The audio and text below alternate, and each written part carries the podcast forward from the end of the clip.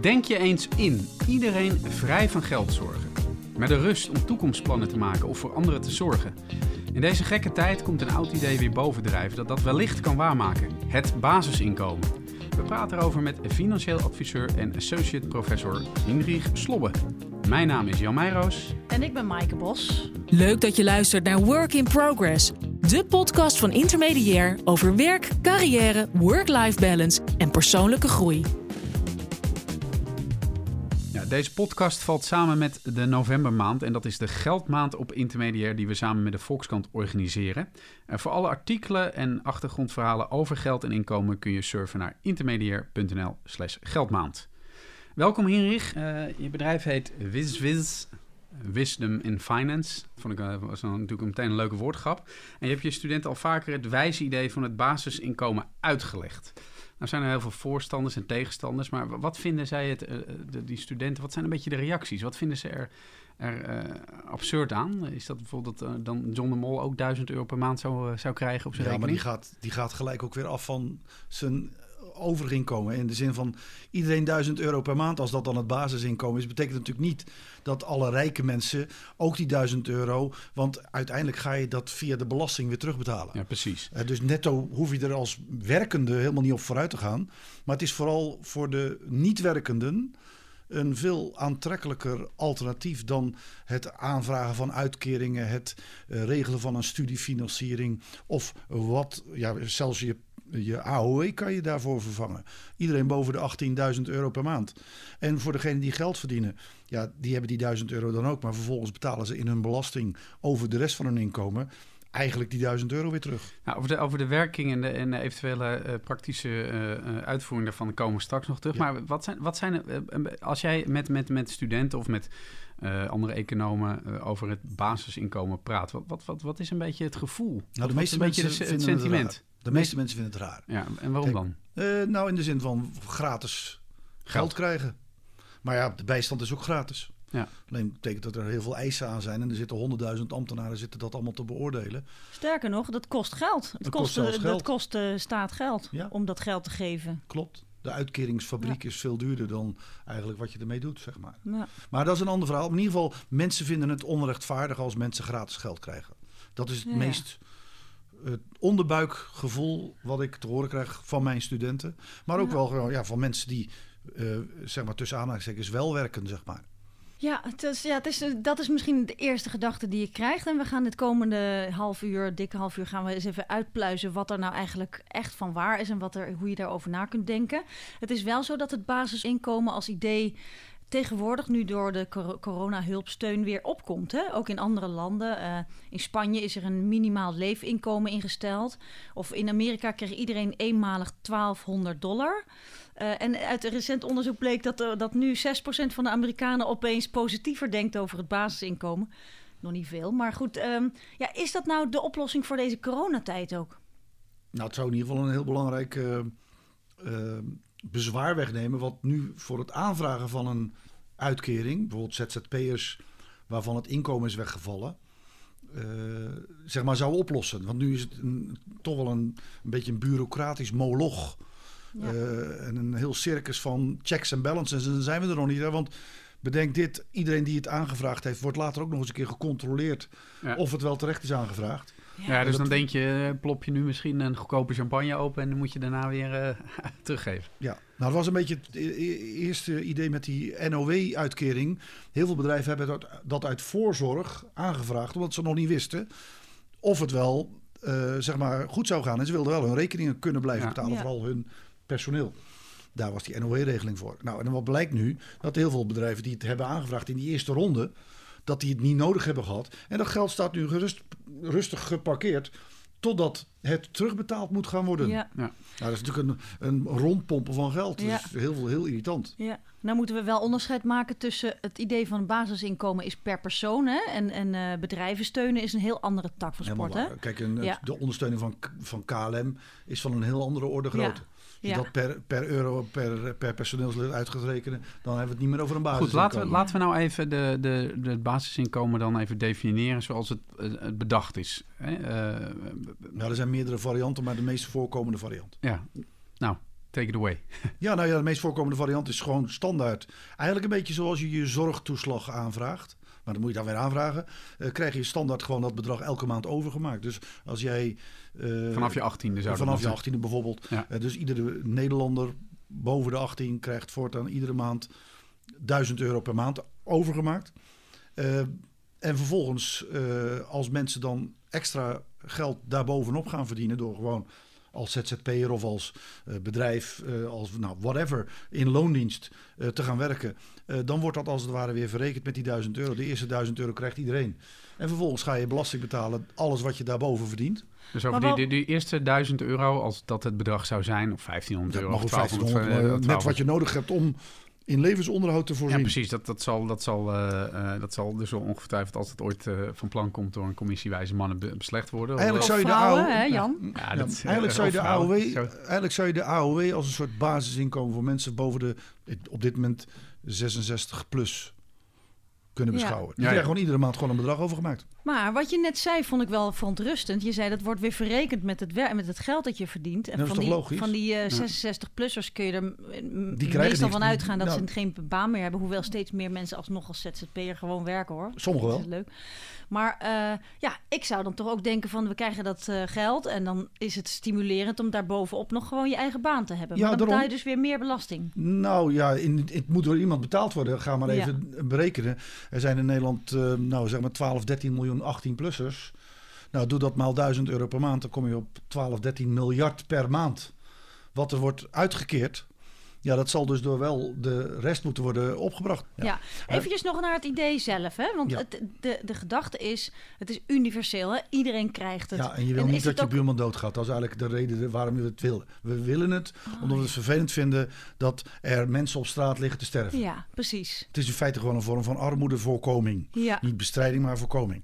En het is ook echt onvoorwaardelijk. Hè? Dat is ook de kern Het van zou het... dan eh, aan het Nederlandschap verbonden moeten zijn. Dat is dan ook gelijk een van de ri- risico's die je loopt. Want dan wil misschien wel iedereen in de wereld Nederlander worden. Ja, dat is ook wel weer een punt. Hè? Van, ehm, eh, het is niet zo dat je er iets voor hoeft te doen of dat je er per se iets mee nee, net moet zoals doen. dat de maar- AOW hoef je ook niks voor te doen. Ja, maar wie heeft er recht op? Dat is het punt. Het moet Ja. niet eh, heel de wereld naar... Nou, eh, nou, dat is ook de reden waarom de AOW ingeregeld is. Van dat krijg je per jaar dat je in Nederland hebt gewoond vanaf je achttiende.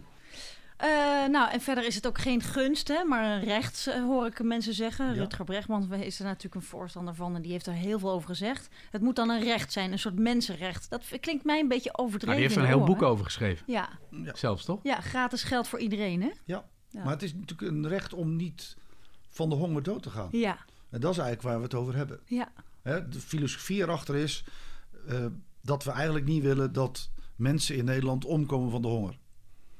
En die, die basisinkomen zou dan voldoende moeten zijn voor iedereen om in ieder geval gewoon normaal te kunnen leven. ja. Dat je dan vervolgens de stimulans moet krijgen om ook een werkzaam leven te hebben. eh, dat is dan de volgende Ja. stap. Ja. Ja, maar niet iedereen vindt werken ook even interessant. Dus ik kan me ook voorstellen, bijvoorbeeld kunstenaars. Die hadden vroeger de contraprestatie, de, de soort, ook een soort bijstandsuitkering voor kunstenaars. Maar dat die kunstenaars, ja, die willen schilderen, die willen, Ja. of, of wat, wat voor kunst ze ook willen maken. Ja, die willen zich dan niet zorgen hoeven maken dat ze die kunstwerken ook verkocht moeten zien Ja. te krijgen. Want dat is eigenlijk in feite ook eh, een vorm van, daar zou zo'n basisinkomen perfect voor zijn. ja. Maar ook voor studenten. Hè? Studenten die gewoon een studie volgen, met een studie bezig zijn. En nu moeten ze heel de tijd met duo in discussie over geld lenen en dan weer later terugbetalen. Allemaal doffe, doffe, Ja, doffe. Ik las ergens van, de, de, er is één goede term daarvoor en die heet studiefinanciering. Ja. Ja, Geef die Ja. studenten geld, dan kunnen ze tenminste Zoals- leven zoals en vroeger. studeren. Ja, maar dan moet duo weer controleren of je wel ingeschreven bent. Dan moet Ja. duo weer controleren of je wel terecht OV gebruik maakt. ja. En daar zijn weer honderdduizenden, nou niet honderdduizenden, maar wel heel veel ambtenaren die alles moeten controleren. En wee je gemeente als je iets fout maakt, dan Ja. moet je dan. nou, eh, dus oh, daar zit ook heel veel haken en ogen aan. Is zo'n basisinkomen dan ook onbelast? Die is onbelast. Ja. Alles wat daarboven komt is dan Ja. belast. Ja, Weet je hetzelfde als dat je nu een, eh, in je inkomen een belastingvrije som hebt. Ja, precies. eh, die per definitie wordt uitgekeerd. Nou, dat is eigenlijk precies hetzelfde. Alleen nu dat is dat dan 12.000 euro per jaar. Of, of 16.000, of net wat je nodig hebt. Om in Nederland in leven te blijven. Ja. Om je huur te betalen. Om eh, gas, water, licht te Behalve betalen. als je in een eh, grote stad eh, woont en je hebt al 1000 euro aan huur. Als je in Amsterdam Nou ja, maar dat is dus. Dus Ja. daarom kan er nog wel steeds een armoedeproblematiek blijven. Work in progress. Er was dus bijvoorbeeld in Londen in 2009 een experiment dat ze eh, dat 13 daklozen kregen 3000 pond eh, een jaar lang, geloof ik. Of nee, nee, dat weet ik eigenlijk niet. Ze kregen eenmalig 3000 pond. En, eh, en toen bleek dus, die, die daklozen die kosten heel veel geld aan politie, justitie, weet je wel, winkel, diefstal en zo, handhaving, zorg. En eh, uiteindelijk bleek dus dat van die 13 hadden zeven op een gegeven moment een huis. Ze gingen leren koken, een ander ging leren tuinieren. Ze Ja. zagen hun kinderen weer. Dus op een gegeven moment was het zo van dat, dat de Economist concludeerde... de meest efficiënte manier om geld aan daklozen te spenderen... is misschien wel om ze het gewoon te geven. Klopt. In plaats van. dus, eh, want daklozen allemaal- zijn duur. Ja, zo moet je Ja. het bekijken. Maar dat is ook zo. Kost Kijk, in. Den Haag hebben ze bijvoorbeeld eh, een experiment waarbij ze mensen met onoplosbare schulden gewoon vrijstelling van die schulden geven en een gevulde koelkast. Eh, en dat leidt ertoe dat mensen eh, naast gezonde leven ook gewoon met minder zorgen gaan leven. Dat leidt tot veel minder stress. Gewoon een nieuwe start Ja. eigenlijk. Een nieuwe start. En in feite de schone lei die in de wet schuldstelling natuurlijke personen bedoeld is, de WSNP, eh, is in feite heeft dezelfde werking. Alleen daarvoor moet je eerst een bepaalde periode, drie jaar, op 70% nou 80% van bijstandsniveau gaan zitten. Je wordt letterlijk op een houtje bijten. Omdat daar ook een stukje idee van de maatschappij zit van... ja, je moet wel bloeden voor het feit dat je Ja. onoplosbare schulden hebt. Terwijl dat vaak mensen zijn die helemaal die schulden niet zelf veroorzaakt hebben... maar bijvoorbeeld getrouwd waren met iemand... met nadruk op waren getrouwd met iemand die Ja. bijvoorbeeld eh, een gokverslaving had. En maar het enige wat, wat mensen dan altijd denken is van... ja, maar worden die mensen daar dan niet lui van? Dat kan. Hè, gaan ze dan niet het geld aan drank uitgeven Ja, of aan kan. troep? Of, Er zullen er zijn die dat gaan doen. ja. Ja, dan moet je ze eh, ja, wellicht. Maar dat zijn andere instrumenten. Maar dan moet je misschien eh, coaching op gaan zetten. Ja, maar goed, dat doen mensen in een uitkering misschien op dit Dat- dat moment is. ook. Mensen die toch al dat geld Dat is. krijgen. Ja. Je kunt niet altijd. Een, ik heb dus een uh, Fins experiment gevonden eh, twee jaar lang, 2017 en 18. En toen waren er dus eh, mensen. 120 mensen kregen drie jaar lang elke maand 1200 euro. En uiteindelijk bleek dus dat eh, eh, de controlegroep met een uitkering, dat waren er bijna 180.000 of zo, die hadden zes dagen minder gewerkt dan die mensen die dat basisinkomen kregen. Die hadden toen uiteindelijk 78 dagen gewerkt. Dat hele verschil tussen dat mensen niks meer doen, dat was, dat was weg. Het verschil is ook klein, maar het maakt dus niet meer uit, hè? Klopt. Maar dan is het meer een soort van eh, ja, perspectief dat je hebt. Ja. Ja. En als, je de, als jij eh, niet moet, hè, want eh, uitkeringen en, en wet en regelgeving, daar staat allemaal moeten centraal. Maar als het mogen wordt, gaan mensen heel, anders, heel ander Oh, gedrag ja. vertonen. Ja. Nou, ik, denk, je- ik denk dat mensen met een. Maar ik bedoel, ik, ik, ik ken eh, zelf geen mensen die eh, bijstand eh, genieten. Ik ken wel een aantal mensen die bij eh, UWV werken. En ik heb wel het idee dat mensen met, met een bijstand. die moeten ook wel voortdurend zichzelf verantwoorden. Dus er zit ook een component schaamte zit erin. En Ja. ehm, eh, weet je, er wordt vaak. Eh, Het geluid van een, van een basisinkomen zal ongetwijfeld eh, voor- vooral veel als links ge- worden weggezet. Ja, ik vind het ook wel rechts hoor. Eh, terwijl, ehm, eh, weet je, de, de, de, de- het, het bijstand eh, gebeuren, er wordt vaak van een handje ophouden en niks doen, de hele dag op de bank zitten en eh, Netflix en ondertussen Ja. gratis geld. Maar dat is natuurlijk ook een, een veel te simpele voorstelling Ja. van zaken. Terwijl zo'n basisinkomen, omdat je dat geleid trekt en het is universeel, zou ik zeggen, heb je dat hele component van schaamte en Ja. dingen moeten en verplichtingen en je iedere keer melden niet. Ja. En wat Ja. dacht je van degene die dat allemaal moet controleren? ja. Eh, dus, dus dat hele ambtenarenapparaat en dat hele bewindvoeringsapparaat. eh, als we dat alleen al in de eh, schuldenindustrie, zoals we dat dan noemen, ja. ja. eh, bekijken. Dat aan de ene kant eh, de deurwaarders en de eh, juristen, eh, zeg maar, hun kant van het verhaal proberen vorderingen geïncasseerd te krijgen. En aan de andere kant de hele eh, pappen en nat houden eh, van bewindvoering, eh, Ja. eh, schuldhulpverleners en al dat soort figuren. Ja, die houden ook, dat is een miljardenindustrie. Hè? ja, die deurwaarders en die miljardenindustrie houdt Ja. elkaar allemaal aan het werk. Ja. En een vordering kan zomaar oplopen van 100 euro, kan zomaar ineens 1000, 1500 euro na aftrek van alle kosten. Ja. Als dan vervolgens dat geld weer moet worden eh, weggesaneerd, kost dat nog eens een keer zo'n bedrag. Dus je bent gewoon alleen maar schade op schade op schade aan het doen. Ja. Nou, en op het moment dat er inkomenszekerheid is met een. Ik zou dat wel adviseren met een stukje budgetteringsopleiding. Ik zou daar, dat is ook mijn eigen vak natuurlijk, maar Ja. ook mensen helpen om op een goede manier met geld om te gaan. Want nogmaals, er zullen er ongetwijfeld ook zijn die, eh, al geven ze 10.000 euro, het gaat allemaal op. Eh, ik vond wel dat je net nog iets, iets interessants zei. Je zei, Oh, het, is niet, het is helemaal niet... Ja, graag gedaan. Het is helemaal niet een links idee. Het is ook een rechts idee. Ja, absoluut. En ik, Het is ook eh, een rechtsidee. Kijk, ja. Het voorkomen van overtrokken ambtenarij. Oh ja, Het, kleinere eh, overheid. kleinere Ja. overheid. Het stimuleren van eh Zelfredzaamheid. zelfinitiatief, Ja. zelfredzaamheid. Ja. En dat daar eh, nogmaals nu via alle uitkeringen, regelgevingen. Eigenlijk betalen we nu al meer dan 1000 euro per maand aan al die mensen die Ja. geen eigen inkomen bij elkaar verdienen. Want Ja. daar hebben we het over. Hè? We hebben het Ja. over mensen die niet in staat zijn om een eigen inkomen, of die niet in staat zijn, die op dit moment niet een eigen inkomen bij elkaar verdienen. Ja. Dat hele regelen kost al lang die 1000 euro. Oh ja, terwijl, want je kunt ook zeggen van dat, dat is ook een veel gehoord tegenargument van ja, dan moeten de werkende mensen nog harder werken om dit te betalen. Nee, we betalen nu belasting om al die, Ja, ja, ja. eh, al die regelgeving te regelen. Ja, nou laten we daar eens naar gaan kijken. Het deel van eh, hoe, hoe betaal je nou eigenlijk dat basisinkomen? Want noem eens even al die ingewikkelde toeslagen. Kunnen, kan dat basisinkomen werkelijk al die toeslagen van tafel vegen? Ja, want in dit basisinkomen stop je dan gelijk de noodzakelijke eh, budgetten voor zorgverzekering. alle noodzakelijke eh, regelgeving rondom eh, huur. Dus eh, huurtoeslag, één oude toeslag. eh, nou, dat, al dat soort toeslagen kun je in dat basisinkomen verwerken. Ja. Maar hoe, hoe zie je dat dan voor je? Dus dan zou een één, eh, een één ouder gezin zou een ander basisinkomen krijgen dan een twee ouder gezin? Of? Lijkt, lijkt me heel slim op het moment dat jij... Ja, dat is weer fraudegevoelig, dat is het nadeel ervan. Eh, laat ik anders zeggen. Als jij in Amsterdam in je eentje met drie kinderen 1500 euro basisinkomen krijgt... Ja, dan ga je, ga je dat niet redden. Nee.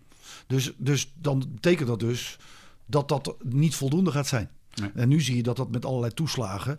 eh, iemand die nu in de bijstand zit met alle toeslagen op huur, zorg... één ouder, weet ik veel, heel de rattenplan... die komt al bijna aan 2000 euro per maand. Netto, hè? Ja. Ja. Dus dat, dat is wat we nu op dit moment aan mensen in de bijstand kwijt zijn... als ze in de meest negatieve situatie zitten. Ja. Dus, dus anders gezegd, het is niet zo dat eh, eh, mensen die nu in de bijstand zitten... dat die maar, eh, dat die maar 700, 800 euro Nee. krijgen. Door alle toeslagen Ja, loopt ja, dat ja. op tot ongeveer anderhalf, 2000 euro pp. Ja. Ja, in, in een eensgezinssituatie bijvoorbeeld. Ja. Dus, dus dat lossen we er ook niet mee op. Dat betekent dat dat jij een, eh, een basisinkomen ontwerpt, moet je dat natuurlijk daar wel in verwerken. Ja. Maar we zouden het ook niet betekenen dat als het ingevoerd zou worden, want dat is natuurlijk ook wel. Het zou, het is, het is, je hebt het niet van vandaag of morgen gedaan natuurlijk. Ze- Nou, dit moet je wel eigenlijk van vandaag op morgen doen. Nee, je bedoelt je moet in één keer het hele, Bam, het hele ding om, omflippen het, het is een volledige, systeem. volledige eh, Ja. hervorming van Maar, je... maar, maar wat, de, de- wat natuurlijk heilig is in Nederland, is die hypotheekaftrek. Eh, ja, die moet je gelijk afschaffen. Dat is ook het meest waanzinnige idee. Waarom zouden wij met... Ja, in feite is het gewoon een, een, een subsidie voor de rijken. En dan ben ik rechts, hè. Maar Ja. het slaat natuurlijk helemaal nergens op dat wij... eh, eh, mensen die voldoende verdienen om hun eigen huis te financieren. Die rente is nu extreem laag, dus die aftrek valt op dit moment ook wel mee. Als er een moment is om hem af te schaffen, is dat nu. Met de huidige lage rente. Maar het is in feite nogmaals een subsidie voor eh bovenmodalen, zeg maar. En ondermodalen hebben geen kans om een huis te kopen, want die huizen zijn te duur. En ik ben ervan overtuigd, dat is geen eh, links of rechts praatje, dat de huizen te duur zijn, mede door de hypotheekrenteaftrek. Maar wat ik dan, als je dat terugrelateert aan het basisinkomen, wel weer interessant vind, is dat mensen zeggen: ja, maar nu krijgen alleen de armen een bijstand of een uitkering. En straks krijgen ook de rijken die Ja, maar 1000 euro. verreken- Maar inderdaad, die rijken die krijgen ook hun douceurtjes, toch? Die rijken die krijgen de hypotheekrenteaftrek. Ja, niet en alleen- die krijgen misschien ook de kinder, kinderbijslag of kindertoeslag of Ook. eh, En uh, kinderopvangtoeslag. dat zouden we ook niet anders willen. Hoewel als je meer verdient dan een bepaald bedrag, krijg je dat niet. Maar Nee, maar Ja. wel, wel de kinderbijslag krijgt iedereen. En, en Ja. dat vinden we ook terecht, want Ja. moet je ongeacht iemand zijn inkomen doen. Maar ja, laten we reëel zijn, die rijken krijgen ook via onze subsidiëring heel veel eh, eh, toeslag, zeg maar. Wat denk je als je naar het eh, Rijksmuseum gaat of als je gaat naar het, hier naar het Concertgebouw? Even verderop. Weet je hoeveel subsidie daarbij gaat?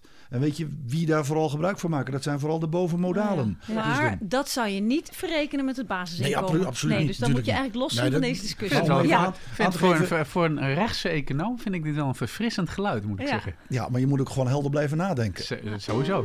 Work in progress. Even terug naar dat basisinkomen van hoe, hoe hoog dat nou zou zijn. Want er is eh, een voorzitter van de vereniging Basisinkomen, die heet Alexander de Roo. En die kwam met een voorstel dat je bijvoorbeeld per persoon eerst 600 euro krijgt en per eh, huishouden, bijvoorbeeld per stel ook, nog een keer 600. Dus als je eh, een tweepersoons eh, huishouden hebt, zou je dan 1800 euro krijgen. En per kind nog eens 300 erbij. Dus, en een alleenstaande, die krijgt dan die 600 plus 600 voor zijn huishouden, is 1200. Dus dan, dan krijg je zeg maar als stel net wat minder per persoon en als alleenstaande net wat meer. Want dan moet je ook altijd je kosten dragen. Dat klinkt voor mij dan als een heel logisch idee. Maar je moet het sowieso proberen als je het gaat, gaat ontwerpen. Dus een ontwerpkwestie.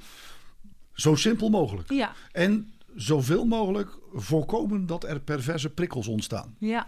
Zoals? daar- maar ik heb het idee dat bij de- Nederland en bureaucratie en, en de overheid en regels, dat, het- dat simpel, dat, is toch, dat lukt niet zo vaak. Nee, maar dat is juist het mooie van basisinkomen. Dat dwingt je om daar juist een, versimpli een simplificering te maken. Ja. Maar nou vroeg ik me dus af, hè, want je hebt het over de zorgtoeslag die zou kunnen verdwijnen, kinderopvangtoeslag, kinderbijslag, zelfstandige aftrek, hypotheekrenteaftrek. Al die rommel. Nou ja, als iemand nu meer aan toeslagen kreeg dan die 1200 euro per maand, dan komt hij opeens in de schulden. Of, ja, maar dat kan dus, daarom, da- daarom vind ik dat voorstel van meneer De Roo ook wel best aardig. Dat je zegt van oké, we kijken naar mensen per persoon, maar ook naar huishoudens. Ja, En want die wonen in één huis. Daarom, en op die samen manier kan je natuurlijk al heel Ja. veel van die problematiek voorkomen. Dat laat Ja. natuurlijk onverlet dat er mensen kunnen zijn die in een te duur huis wonen. Ja, Hè, als ik hier in Amsterdam eh, de Ja. huur moet betalen, dan is dat een ander vraagstuk. Daarom Ja. wonen er dadelijk in Amsterdam alleen nog maar rijke mensen. Ja, de overheid kan dus stukken goedkoper en kleiner. Want wat kan er allemaal afgeschaft worden? De duo, zei je al, hè? De Duo, studiefinanciering. studiefinanciering, AOW. eh, AOW,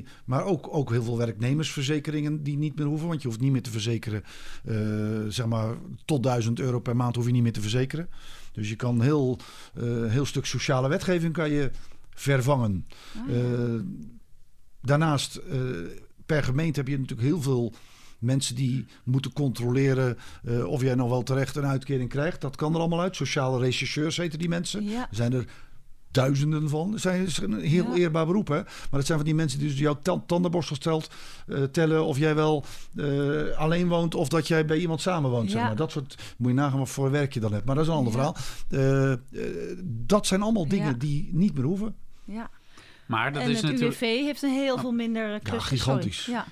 Nou ja, ik bedoel, dat, dat is eh, meteen natuurlijk eh, de- waarom veel mensen hier tegen zijn. Is dat, eh, ja, eh, we gaan, eh, dat, dat zijn misschien wel tienduizenden, Ja, honderdduizenden, er zijn ba- honderdduizenden banen. We hebben Banen. niet over tienduizenden banen, Nou, honderdduizenden banen. honderdduizenden banen die dan gaan Nou, verdwijnen. dan kunnen ze eindelijk eens een keer wat nuttigs gaan doen. Nee, oké, maar dat is natuurlijk dat is heel, dat is grappig. Tut, maar tut, tut, met mensen, maar mensen die dan... Nee, nee, bullshitbanen. Die ja, al die bullshit zijn allemaal bullshitbanen. Ja, maar Eh, daarom zeg ik, daarom, daarom zeg ik, zo'n sociaal rechercheur die dus tandenborstels moet tellen. Hoe economische baan is dat dan? Ja. Dus ze kunnen eindelijk eens een keer wat gaan doen. eh, hun oma eh, gelukkig maken. Of eh, ze kunnen... Een andere baan Een, nou, een, een echte baan. Eh, eh, eh, schilderijen maken, kunst maken. Maar ja, Ze als je als alleenstaande 1200 krijgt en dan stel 1800, dan kun je ook misschien liever doen alsof je alleenstaand bent en toch stiekem je tandenborstel bij blijven, je vriendin altijd, leggen. er blijven altijd vormen van Ja. creatief boekhouden. Ja, Eh, maar over het algemeen, wat goed te regelen is, we weten bijna voor, van iedereen, even op de daklozen na, waar iemand zijn huis woont. is. Ja. Ja. Hè? Daarnaast, of iemand bestaat, geboren is, dat weten we ook. Ja, Ja. Toch? Ja. eh, Ja, Ja, zeker. eh, dus anders gezegd, dat zijn redelijk controleerbare zaken. Ja. En dat Ja. is eigenlijk, je moet daarom de wet en regelgeving zo simpel mogelijk Ja. maken. En eh, probeer in de ontwerpfase al te voorkomen dat er mensen misbruik van kunnen maken. En nogmaals, dan zullen er ongetwijfeld wel weer gasten zijn die met 40 man in een huiskamer gaan zitten en 40 keer die 600 euro eh, opstoken. En met, maar nogmaals, eh, nou ik moet zeggen, dat voorstel van de Ro is het wel heel goed. Een huishouden is 600 en daarnaast PP nog 600. Ja. Nou, van het een kan je eten, van de ander kan je huur betalen. Maar, En eh, affraudeurs heb je nu ook, dus zoveel zal er ook niet eh Nou, dat- nou, veranderen. nou hoor ik overwegend eh, eh, plussen vanuit, eh, vanuit jouw kant. Eh, Ja. eh, heb jij vanuit een, jouw economische, praktische, uitvoerbare eh, eh, visie nog nadelen? In feite ontstaat er een paradijselijke situatie. En er zullen mensen zijn die dat niet echt goed kunnen hebben. Dus Ja. dat is een belangrijk nadeel. Nou ja, we Die- zijn natuurlijk allemaal, niet allemaal, veelal Calvinistisch opgevoed. Die volksaard wordt geweld aangedaan. Ja. Maar, Maar dat dan is toch, dat is En ik dat- vind een, een, een belangrijk ander economisch nadeel. De aanzuigende werking op de rest van de wereld. Wij worden natuurlijk wel een heel erg fijn land om te wonen. Ja. En ik zie dus de bootjes al over de Noordzee aankomen.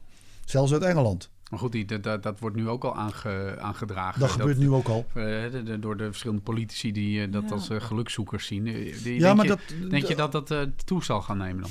Nou, je, zou, nog- je, zou, je zou bij wijze van spreken daar nog een aparte, aparte regeling voor kunnen status aparte voor iemand die hier is, die de eerste vijf jaar er geen gebruik van maken. Nou ja, ik weet ik veel. Ik noem Ja. maar even wat. Ik ben geen beleidsmaker, maar je zou dat, dat zou je natuurlijk wel kunnen. Nou ja, wat, wat er gebeurt natuurlijk nu al in asielzoekerscentra, worden mensen al zo kopschuw gemaakt om hierheen Ja. te komen. Eh, het wordt zo onaantrekkelijk mogelijk gemaakt, Ja. zeg maar. ja. En Eh, toch zal er in die contraien ook de gedachte heersen van als je in Nederland komt of Duitsland, dan krijg je een uitkering. Dat is nu al. ja, Dus die dat gedachte verandert. is er al. Eh, Maar Ja. nogmaals, als je het erg makkelijk zou maken, dan is dat in ieder geval. Je vraagt om nadelen. Ja, ja, ja. Dit zijn vormen Ja. van. Dit moet je ook weer goed regelen. Ja. Eh, ja, andere economische nadelen, eigenlijk zijn die er ook bijna niet. Ja, maar goed, ik kan me voorstellen dat eh, de, de, de, de regering die, die dit beleid zou moeten maken en moeten uitvoeren, is zelf ook onderdeel van het, van het systeem waar Ja. we het nu over hebben. Dus die zal niet heel snel, eh, UWV is, eh, is onderdeel van. Die- Ze zullen niet ze- heel makkelijk dat zo'n zo'n instituut eh, helemaal eh, de Nee, poten afzagen. Nou, dat is sowieso de cultuur en het weerstand van mensen die een baan hebben, die ze vervolgens zien verdwijnen. Eh, omdat dit inderdaad heel veel banen gaat schelen. Ja. Maar nogmaals, daarom moet je het ook proberen, en dat is misschien wel een overloopsituatie van enkele jaren, dat je die mensen ook weer moet begeleiden. Maar dat doen die UWV's nu al van werk naar werk, zeg Het zou maar. wel heel Ja, ironisch kijk- zijn dat de UWV zichzelf kunnen begeleiden naar een nieuwe baan. Ja. Ja.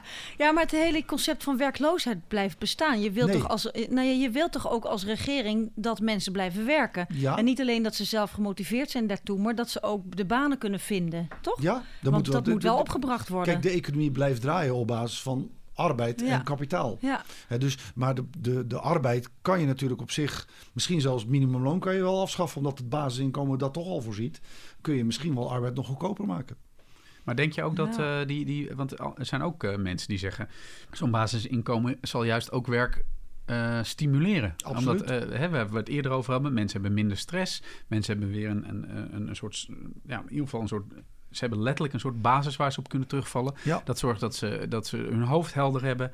Dat ze weer creatief worden. Dat ze weer zin krijgen om aan de slag te gaan. Ja. Nou dat. Dus, En dat ze kunnen doen verdwijnen, wat ze willen. Ja, het dat verdwijnen ze, van bullshitbanen. De- Dus het kan zeker tot leiden tot een, een, een, een groei van onze creativiteit. En in de creatieve beroepen zit over het algemeen de meeste toegevoegde waarde. Absoluut. Maar goed, ik denk dat wel dat er een angst is voor eh, maar- dat, dat mensen het vuile werk niet meer willen Nou ja, dat- kijk naar wat wij nu, waar, waar- wat wij onze Oost-Europese, eh, ja, zullen we het zeggen, gastarbeiders laten doen in de vleesverwerkende industrie. Ja. Eh, zeg maar de Poolse uitzendkracht, om het maar even zo te zeggen. Ja. Eh, ja, dat soort.